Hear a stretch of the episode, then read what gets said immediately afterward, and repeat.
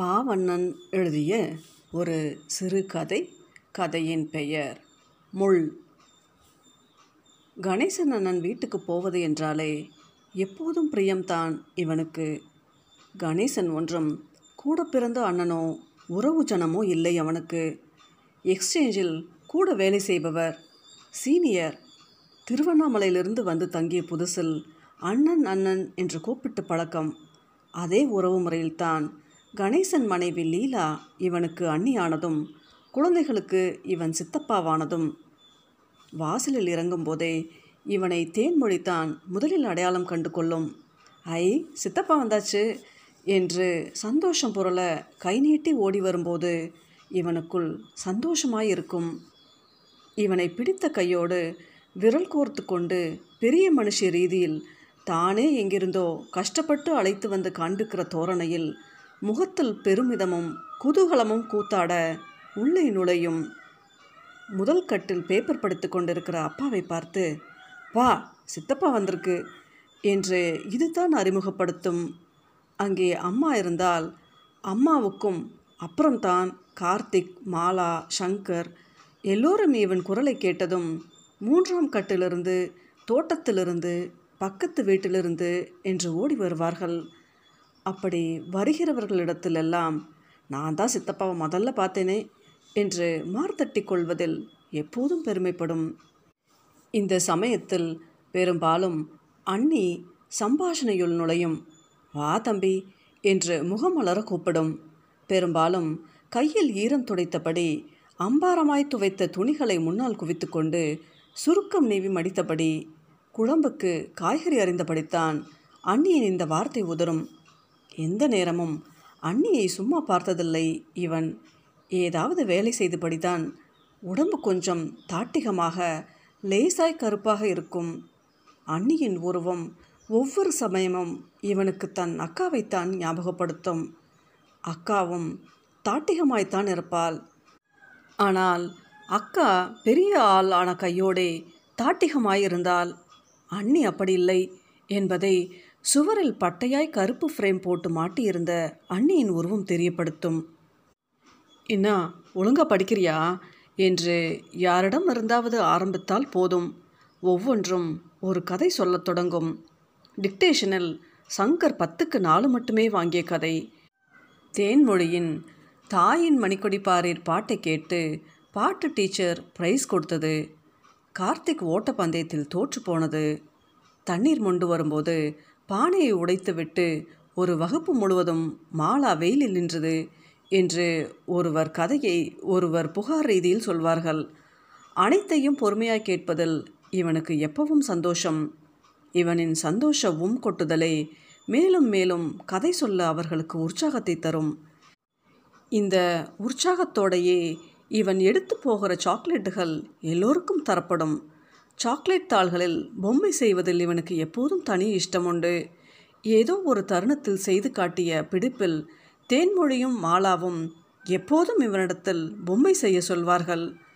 கார்த்திக் ஒரு தடவை இவன் செய்கிற விதத்தை உன்னிப்பாய் கவனித்திருந்துவிட்டு அப்புறம் தானே செய்ய ஆரம்பித்து விட்டான்.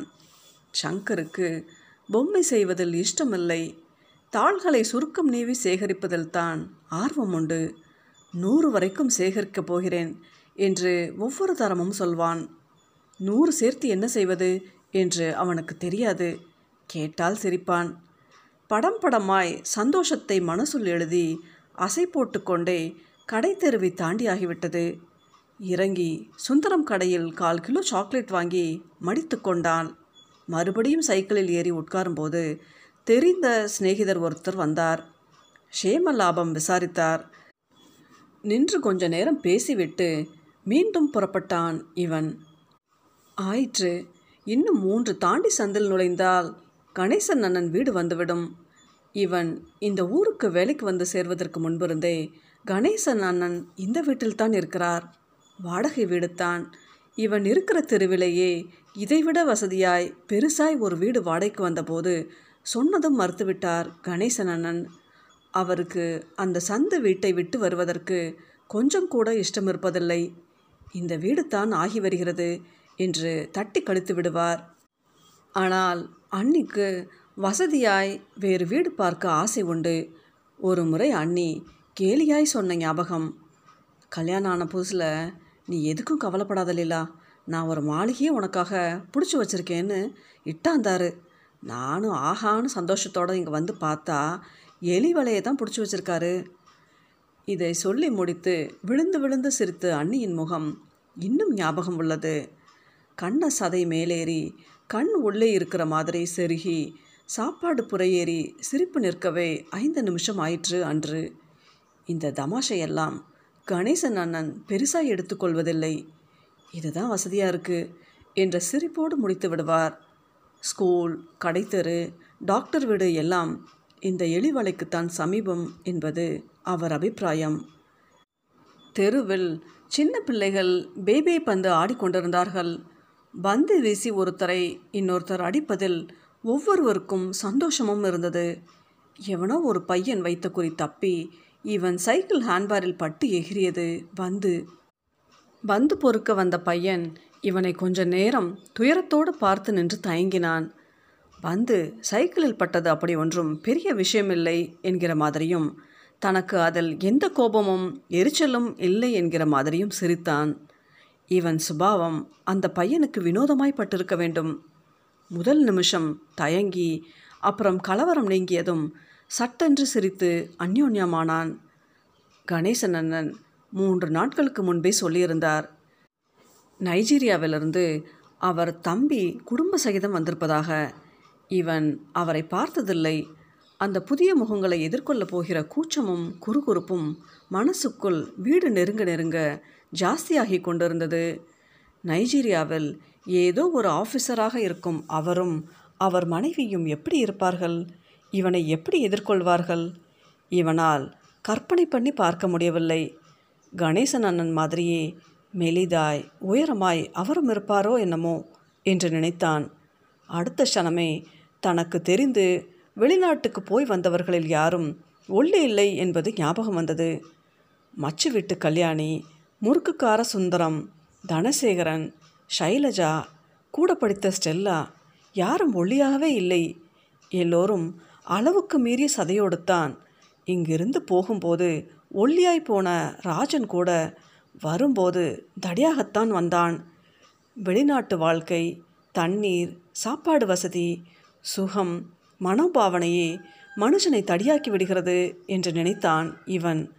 ஆதலால் கணேசனின் தம்பி எந்த விதத்திலும் மெல்லிசாய் இருக்க வாய்ப்பில்லை என்று திட்டமாய் நம்பினான். கணேசன் அண்ணன் குழந்தைகளுக்கு முறையான உறவு சித்தப்பா அந்த நைஜீரியாக்காரன் தான். ஒரே நேரத்தில் குழந்தைகள் தன்னையும் அவரையும் எப்படி நோக்கும் என்கிற நினைப்புக்கும் இவனிடத்தில் விடை சற்று தயக்கமாய்த்தான் இருந்தது.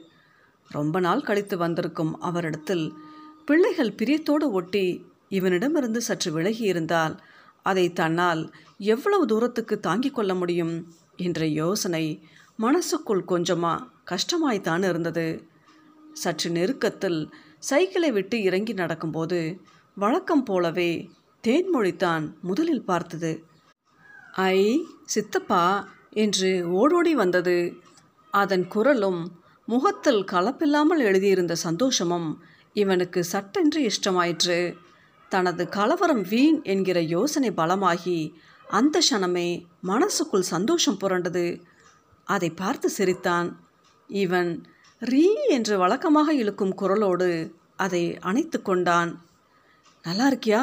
என்று கேட்ட இவன் கேள்விக்கு ம் என்று கண்ணை அகட்டி பெரிய மனுஷி ரீதியில் சிரித்து தலையாட்டியது. சைக்கிளை சுவரோரமாய் நிறுத்தி பூட்டிய இவன் கையை விடுவித்த தேன்மொழி மறுபடியும் பிடித்து நடக்கத் தொடங்கியது. நைஜீரியா சித்தப்பா வந்திருக்காரு சித்தப்பா என்று விஷயம் தெரிவிக்கும் துணியில் வழக்கமான உற்சாகத்தில் சொன்னது.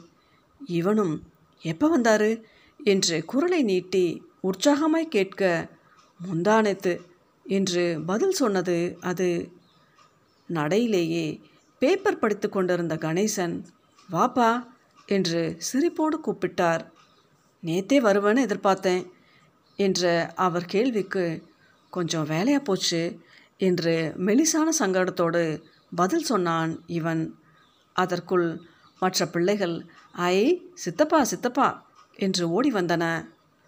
மாலா அக்கறையோடு பாய் எடுத்து வந்து தர போட்டு எல்லோருடனுமாக உட்கார்ந்தான் இவன். புது பிரஜையின் வருகையில் தன்னை எதிர்கொள்ளும் பிரியத்தில் துளியும் குறையாத குழந்தைகளின் மனசு இவனுக்கு ரொம்பவும் சந்தோஷம் தருவதாய் இருந்தது. சங்கரை தூக்கி மடியில் வைத்துக்கொண்டு தலையை கோதி முத்தம் தந்தான். அவன் தலையில் சின்ன சின்ன துகள்களாய் மணல் இருந்தது. என்னடா தலையில் மண்ணு? அவன் மோவாயை தூக்கி கேட்டான். இவன் சங்கரின் பதிலுக்கு முந்திக்கொண்டு மாலாவே கோயிலில் கோயில். அங்கே மதில் கட்டுறதுக்கோசரம் மண் கொட்டியிருக்காங்கல்ல அங்கே போய் குட்டிக்கரணை போடுறாரு. அதுதான் மண் என்று சொன்னாள். ஏண்டா குட்டிக்கரணமாக போட்ட? என்று சுவாரஸ்யத்தோடு இவன் கேட்க சங்கர் குதூகலத்தோடு தலையாட்டினான். உனக்கு குட்டிக்கரணம் போட தெரியுமா? ம். நீயே ஜான் உயரம் இல்லை. எப்படிடா போடுவ? ஓ ஓணும்னா போட்டு காட்டட்டா? சரி. பாயிலேயே கொஞ்சம் இடம் பண்ணித்தர இவன் மடியிலிருந்து உற்சாகத்தோடு எழுந்த Shankar ready? One two three சொல்லி பாயில் தலையை ஊன்றி குட்டிக்காரணம் போட்டான். பின்னங்கால் இவன் உதட்டில் இடித்தது. புழுதி படிந்த காலின் உரசல் உதட்டின் ஈரத்தில் உப்பு கரிப்பது போல இருந்தது. Very good. பரவாயில்லையே என்று அவனை மீண்டும் இழுத்து மடியில் உட்கார்த்தி கொண்டான் இவன். தொடர்ந்து தேன்மொழியும் கார்த்திக்கும் இவன் போன தரம் வந்து போனதற்கு மேல் இந்த முறை வரை கடந்த விஷயங்களெல்லாம் சுவாரஸ்யத்தோடு ஒருவர் மாற்றி ஒருவர் சொன்னார்கள். அப்போது தான் வா தம்பி என்ற குரலோடு லீலா அண்ணி பாத்ரூமிலிருந்து வந்தது. என்னங்க நீ சௌக்கியமா? ம் சாயங்காலமானா குளிக்கலனா ஒரே கசகசங்குது. அதான் குளிச்சுட்டு வாரேன் என்று இவனிடம் சொல்லிக்கொண்டே அடுப்படி பக்கம் போனால் அண்ணி. தம்பி இந்நேரம் இங்கே தான் இருந்தான். இப்போ தான் வெளியே கிளம்பி போனான். கணேசன் அண்ணன் சொன்னார் பரவாயில்ல அதுக்கென்ன? ஏற்றுக்கொள்ளுதலுடன் கூடிய சின்ன சிரிப்போடு பதில் சொல்லிவிட்டு மீண்டும் குழந்தைகள் பக்கம் திரும்பினான் இவன். அந்த நேரம்தான் இரண்டாம் கட்டில் கதவை பிடித்தபடி மூணு நாலு வயசு மதிக்கத்தக்க ஒரு பையன் நின்றிருப்பதை பார்த்தான். வரி வரியாய் கோடு போட்ட டீஷர்ட்டும் கால் சட்டையும் ஷூவுமே இவன்தான் நைஜீரியா தம்பதிகளின் பிள்ளை என்று சொல்லாமல் சொன்னது. வட்டமான முகத்தோடு சுருள் சுருளாய் அலைகிற தலைமுடியோடு குழந்தை அழகாய் இருந்தது. மெலிசாய் குழந்தையை பார்த்து சிரித்தான் இவன். எவ்வளவு நேரமாய் அது அங்கே நின்று தனது பக்கம் பார்க்கிறதோ? என்று நினைத்தபோது இவனுக்கு மனசுக்குள் தப்பு செய்த பாவனை ஏற்பட்டது. வா வா என்று தலையாட்டி கூப்பிட்டான். வாராஜி என்று தேன்மொழியும் கூப்பிட்டது. கொஞ்சம் தயங்கிய மாதிரி இருந்தது அது. வாடா சித்தப்பாடா என்று தேன்மொழியின் இரண்டாம் அழைப்புக்கு தடையில்லாமல் பிரியத்தோடு இவனை பார்த்து நடந்து வந்தது. சிநேகப்பட வைக்கிற அதன் குறுகுறுப்பு பார்வையும் சிவந்த கன்னங்களும் இவனுக்கு ரொம்பவும் இஷ்டமாய் இருந்தது அருகில் வந்தவனை அணைத்து முத்தம் தந்து சங்கரோடு ஜோடியாய் மடியிலேயே உட்கார வைத்து கொண்டான். உன் பேர் என்ன? ராஜி. Very good. படிக்கிறியா? ம். என்ன படிக்கிற? எல்கேஜி. சாக்லேட் சாப்பிட்றியா? ம். கொண்டு வந்த பாக்கெட்டை பிரித்து கொடுத்தான் இவன். ராஜிக்கு இவனை பிரித்து வாயில் ஓட்டினான் வழக்கம் போலவே மாலா சாக்லேட் தாளில் பொம்மை கேட்க இவன் சங்கரையும் ராஜியையும் கீழே உட்கார வைத்துவிட்டு பொம்மை செய்தான். அம்மா எங்கடா ராஜி? தூங்குறாங்க. கணேசன் அண்ணன் கேட்டு ராஜி பதில் சொன்ன ஒரு நிமிஷத்துக்கெல்லாம் அறையிலிருந்து ராஜி என்ற ஒரு குரல் வந்தது. நிச்சயம் அது அண்ணியின் குரல் இல்லை. கொஞ்சம் ஆண்மை ஏறிய குரல். இந்த குரலுக்கு சொந்தமானவர்தான் ராஜியின் தாயாராக இருக்க வேண்டும் என்று ஊகம் செய்தான் இவன். ஊகம் செய்தது சரி என்கிற மாதிரி தேன்மொழி அவனை பார்த்து அம்மா அம்மாடா என்று அறையை காட்டி சைகை செய்தது. சாக்லேட் விழுங்கிய வாய் ஒரு பக்கம் உப்பி இருக்க பாயிலிருந்து எழுந்து போனான் ராஜி. ம் அப்புறம்? என்று சந்தோஷத்தோடு ஏதோ ஒரு விளையாட்டை பிள்ளைகளுக்கு சொல்லித்தர ஆசையோடு பேச ஆரம்பித்தவன்.